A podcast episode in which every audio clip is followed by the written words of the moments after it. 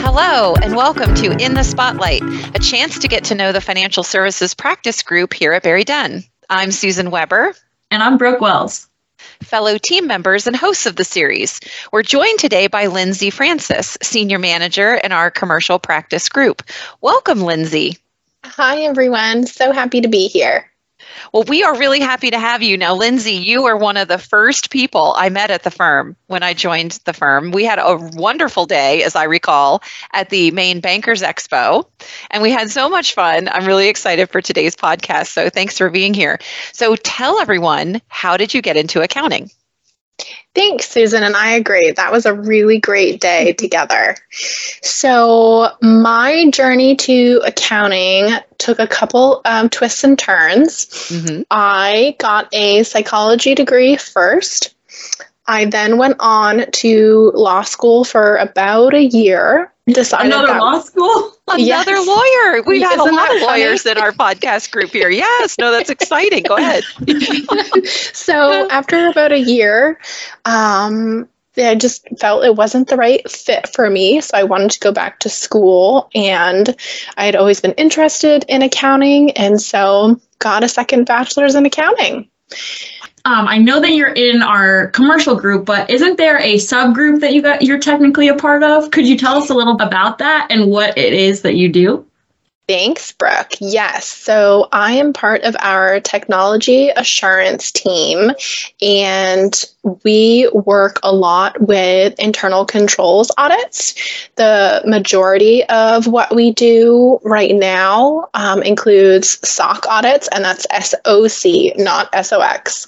Um, however, we do help with SOX types type of audits as well as internal audits um, and other various, you know, risk themed services. I have to say, when she said sock, I was actually thinking socks, like S O C K.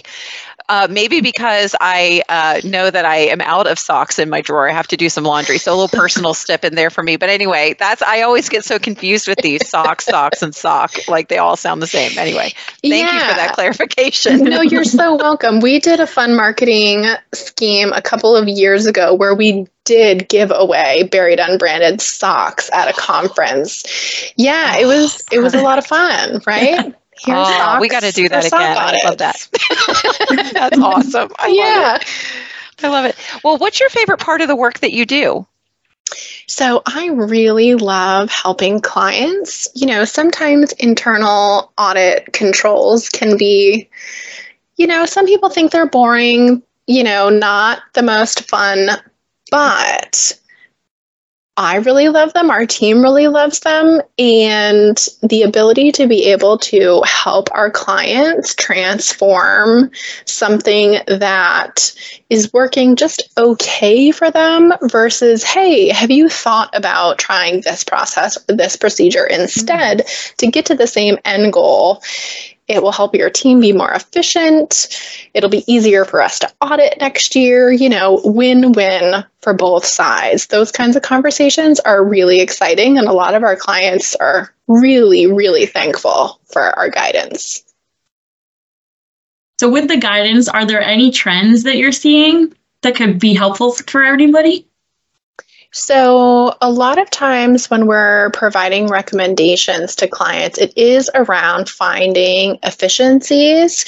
You know, COVID really helped a lot of people transition from heavily paper based to more electronic. And mm-hmm. so that was a really great opportunity to provide some some highlights to say, yes, look, you've done this, this, and this here are a couple of other areas where maybe you haven't thought about gaining more efficiencies, you know, especially around certain accounting procedures.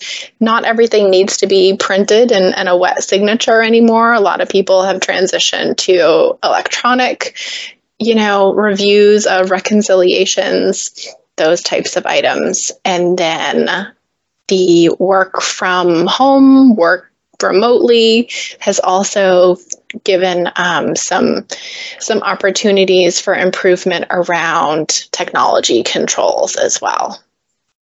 Absolutely. It makes total sense to me. We are always online at this point. uh, switching gears a little bit, Lindsay, could you tell me about your hobbies outside of work? Of course. So I am definitely a TV person. So I like to stay pretend to stay that I'm being productive while I watch TV. and I do a lot of cross stitching. And for those of you that don't know what that is, um, you know, some people may call it a grandma type type of hobby. No offense to anyone. I've been doing it for oh gosh, probably over 20 years. My mom taught me how and and it's just a lot of fun to to make projects for family members and and still feel like I'm doing something while I'm watching TV. Do you create any designs? I haven't created my own yet. Um, I've been thinking about it more and more, but there are so many really great patterns out there that, you know, not very expensive. You can buy them on Etsy and, and other platforms. And yeah, it's just a fun way to unwind at the end of the day. That is awesome. Well, it was so much fun getting to shine the spotlight on you today. But before we go, are you ready for a quick accounting joke? yes. All right. Where do accountants shop for pants? I don't know where. The Gap. oh my Yep. goodness. Thanks, Brooke.